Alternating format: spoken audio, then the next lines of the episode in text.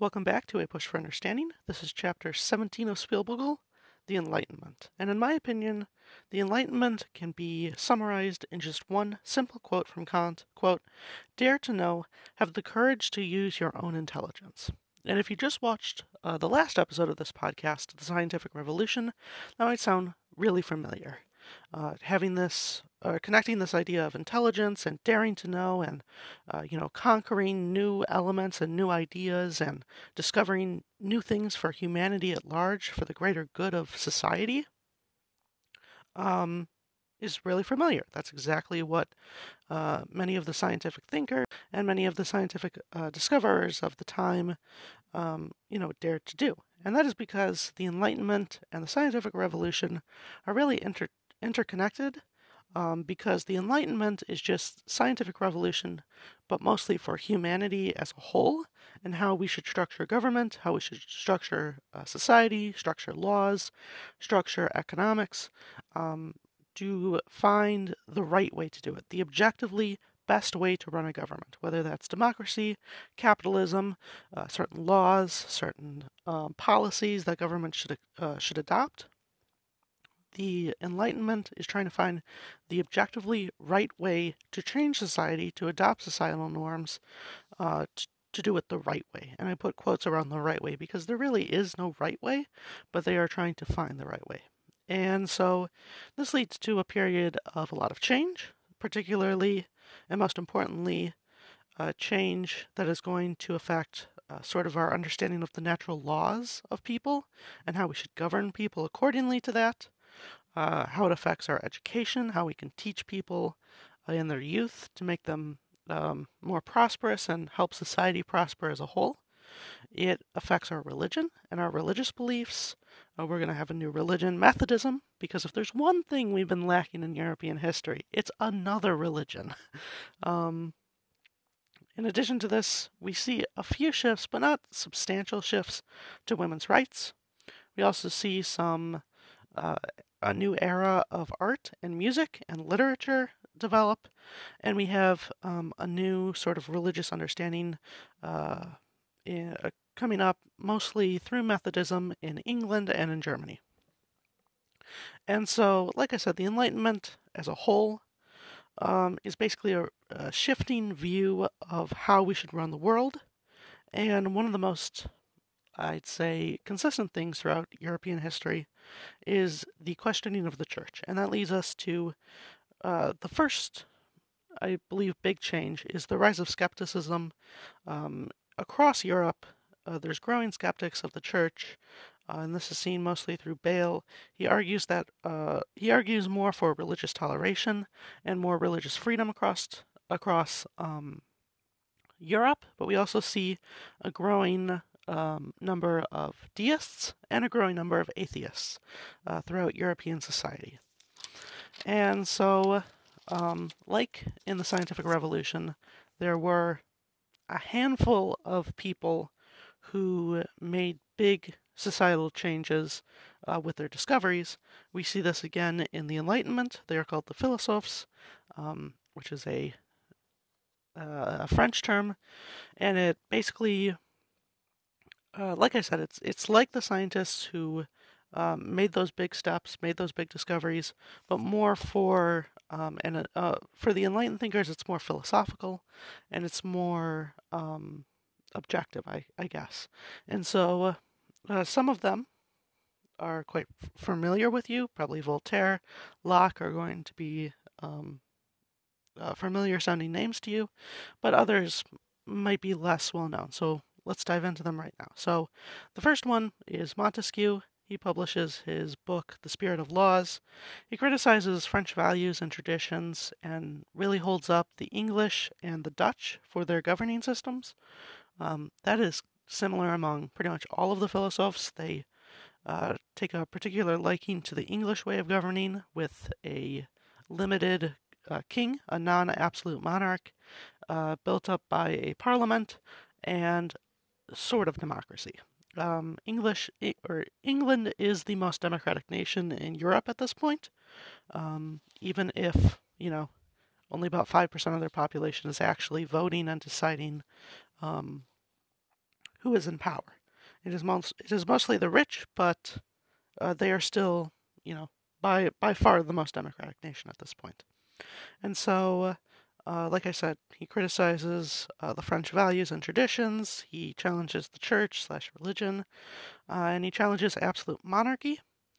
Uh, in addition, pretty much all the philosophers are going to advocate for religious toleration, uh, mostly towards the Jews and the Muslims, although we'll get into this a little later, little actually changes. Uh, Montesquieu also denounces slavery, which is also a similar um, a similar aspiration of most of the philosophes. They do not take a particular liking to slavery. They see it as inhumane, and that it sort of breaks the laws of humanity or the the, the proper way to view humanity as a whole. Um, and like a, uh, like many of the philosophes, Montesquieu uses like reason and tries to find a more data-driven way to liberate humans from prejudices, and um, a lot of the policies from these philosophes are going to come from this reason. Once again, connecting the Enlightenment to the scientific revolution. The next is Voltaire, probably the uh, the face of the Enlightenment. He is by by far the most uh, influential person of the Enlightenment. He's also very influential in the French Revolution. Just in general, very uh, important person. Similar to Montesquieu, he admires uh, the English freedoms. He advocates for a free press, uh, religious toleration, uh, and political freedom. He sort of roundaboutly criticizes absolutism in France, of course, he lives in France, so he can't directly criticize the government of France, but he can through political satire, through humor, um, and through sort of coded language, he can criticize the government.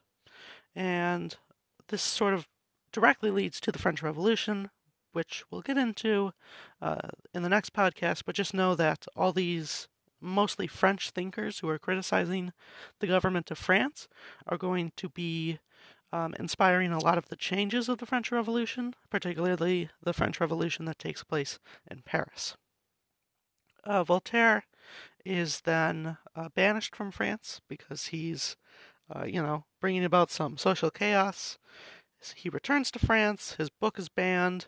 Voltaire is pretty much exiled to his own large estate. Um, where he essentially is just given more time to publish his long list of works, long list of things, um, and most, I guess, politically and uh, religiously significant, he intervenes in the Calas trial. Essentially, a father is accused of, uh, is essentially tortured into admitting that he killed his own son to prevent him from converting to Catholicism. Voltaire uh, then intervenes, says that the trial was rigged, that the government, you know, framed him, and that he needs to, that you can't, you know, take a confession from a man who's been tortured. And the new trial proves that his son committed suicide, not that his uh, father had killed him. And this really uh, spreads the work of Voltaire, shows that he's using, you know, reason, scientific uh, reasoning to find the best way to run the government, and it also um, opens up most of society to um, Protestantism, and it spreads uh, religious toleration between Protestantism and Catholicism to France uh, that had never been seen before, and that's going to pave the way for toleration of Jews, toleration of Muslims, toleration of agnostic people, which we're all going to see later on. Voltaire himself is deist, which means that he believes that there is a God, um, but that God does not directly intervene in society, that he's not, uh, you know, creating miracles or he's not, uh, you know, issuing divine acts um, to save society or, or intervene in the course of history. And overall, that leads to, um, uh, you know, a different view of studying history, of understanding history. There's a greater emphasis on humanity and how humanity can control our own destiny. Whereas earlier it would be mostly that God is controlling history, God is, you know, influencing people to I guess, be the guiding hand of history, which means historians are a lot more objective and they're not really just blaming everything that happens on God. Um, but overall, Voltaire's rise of deism just ushers in sort of uh, a new thinking for the philosophes. You're going to see this with over time. The philosophes are going to get more air quotes radical in their religious separation from the church. Um, many of them at the beginning are going to be religious but sort of skeptic of Catholic teachings. And then Voltaire is going to usher in deism, sort of questioning to a different extent uh, how much God himself is playing a role. And then eventually we're going to get to Holbach, who is completely agnostic, rejects the church and all religious doctrine. Um, but getting a little ahead of myself here. Um, in addition to this, uh, Diderot, oh, uh, exact same thing. Diderot, he uh, says that religion is completely unreasonable. He says it's the most absurd thing. He publishes the encyclopedia, which might not seem very controversial today, but it was actually banned in many of the countries. Uh, the encyclopedia attacks superstition, calls for religious toleration. It also says that society should be more cosmopolitan, reasonable, and humane to people. Just looking out for greater, or like the greater humanity, looking out for your common man, trying to build a society that cares about everybody, not just the rich and the powerful kings and nobles at the top. Uh, in addition to this, encycl- the encyclopedia is very cheap, and so his ideas are spread very quickly among the French. Um, and in general, his ideas uh, gain a lot of traction, once again leading to the French Revolution. Holbach, like I said, he's atheistic, or agnostic, sorry. um, he says that God, God is a product of human, of the human mind, and says that humanity made it to uh, propel a social order and to enact morality, a common morality of, among people. And instead, he he says that people should uh, just shouldn't commit crimes not because they're fearful of God or a punishment for all of eternity, but because it's just wrong and cruel. That people should look out for each other, and they should uh, look out for each other not because there's some you know mythical person above us uh, looking out for us and you know trying to find or trying to hold us to a moral accountability, but just that we should do the right thing because it's the right thing to do. Um, and so the evolution of these three, Montesquieu, Voltaire, and Holbach, you know, like I said, shows the growth of the philosophes to more uh, intensely re- uh, questioning the church. And that leads to um, a lot of challenge of religious doctrine and a rise of agnostic life across Europe, but mostly in Western Europe. You see it mostly in the Netherlands, which is by far, at least to me, I consider it at this point the most um, accepting and most sort of uh, progressive country of the time. Then we get into education mostly with Rousseau. Rousseau uh, he's largely largely self uh, uh self educated. He makes a he makes some significant uh, doctrines. He pushes a lot of significant doctrines about like humanity and freedom. He says that humans should be, or humans in their primitive condition were free with no government and all equality, but they had no protected property. And so humanity created government to hand over certain freedoms, to hand over the absolute equality that we had, uh, to trade in the protection uh, from chaos and protecting natural rights, natural rights like freedom of expression, freedom of religion, and other you know important freedoms that we would consider uh, enlightened. And so essentially, Rousseau argues that government uh, is here to protect your rights, to protect your freedoms, to protect your property, and we trade in some, you know, absolute equality, absolute uh, freedom that would be, you know, closely related to a hunter-gatherer lifestyle, which is mostly chaos and, um, you know, the collapse of society. We trade in those values, we trade in those um, freedoms for the protection of our private property and our rights. But uh, most significantly, Rousseau can be pinpointed for his uh, education ideas. He, through Emile, his book, he argues that the best way to teach someone is through their natural curiosity. That instead of teaching someone to read when they're five, uh, someone would naturally learn to read when they wanted to, say, uh, write and receive letters from a friend. He says that people, when uh, you know, naturally curious about learning, that is when, uh, you know, real curiosity and growth takes place because people are actually curious. They want to understand it not because society tells them to understand math or science or history, but that they themselves want to seek out that knowledge. And Rousseau argues that through reason, through thought, he can or that society as a whole can develop more quickly and more properly if we take that natural curiosity and harness it in a way that uh, teaches society how to do it basically themselves. Um, and it's important to mention at this point that Rousseau had, I believe, four children. Uh, none of them were taught this way. So Rousseau, he's kind of, uh, I guess, a do as I say, not as I do. Um, so Rousseau's total argument is a little undercut by that, but you know, still important. And so that leads us to sort of the end of the education and uh, religion and uh, uh, more governmental policy wise uh, effects of the Enlightenment. Now we'll talk about some of the lesser effects. These aren't as important, but they are still very important.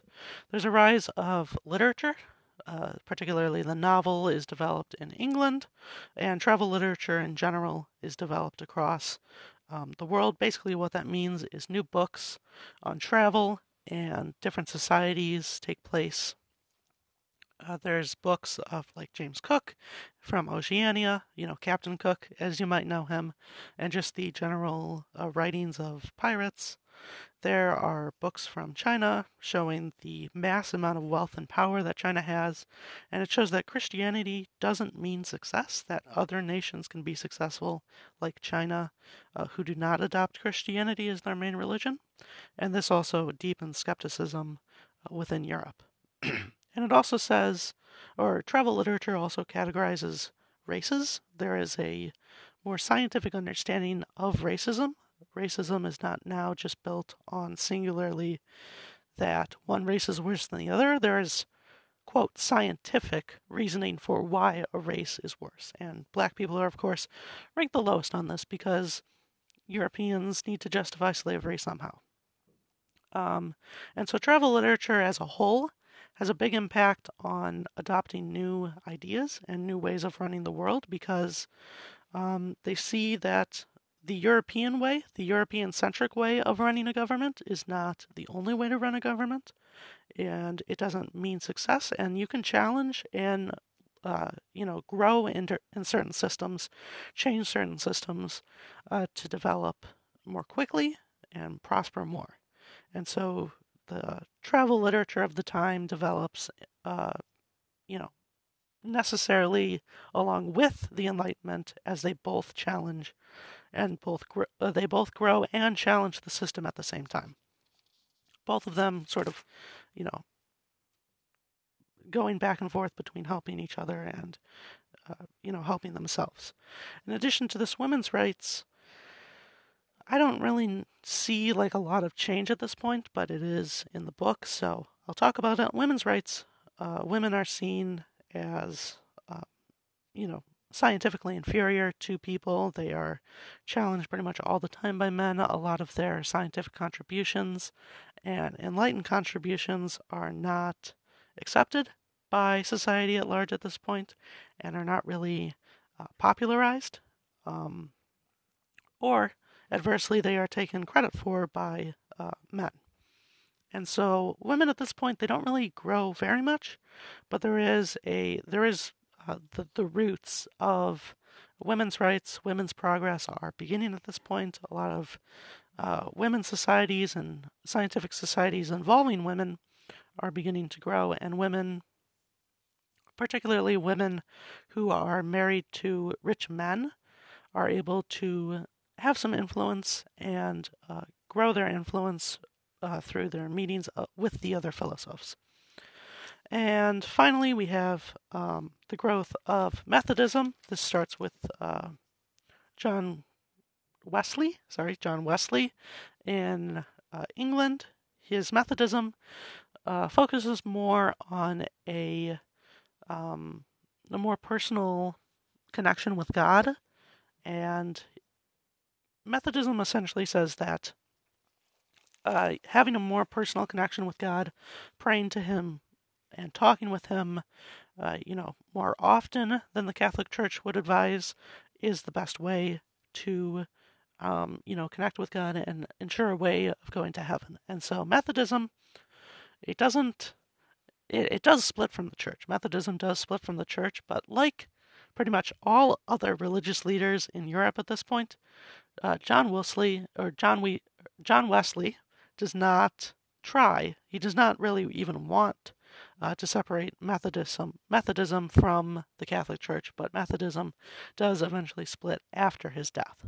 And what that means is basically if you have any problems with the Catholic Church, don't talk about them, okay? Because no matter what you do, it seems that you are destined to split from the church no matter what you try and do, you're probably always going to have to split from the Catholic Church and form your own religion. And that just makes it so much harder for all of us to learn European history when there's like nine different religions going on. So please, if you have a problem with religion, just shut up and make it all easier for all of us because this, th- there's too many religions. I'm sorry. There's too many religions in European history. um, and aside from that rant, that's pretty much all I wanted to say. So I hope you learned something new and I hope you'll come back for the next uh, podcast. Bye.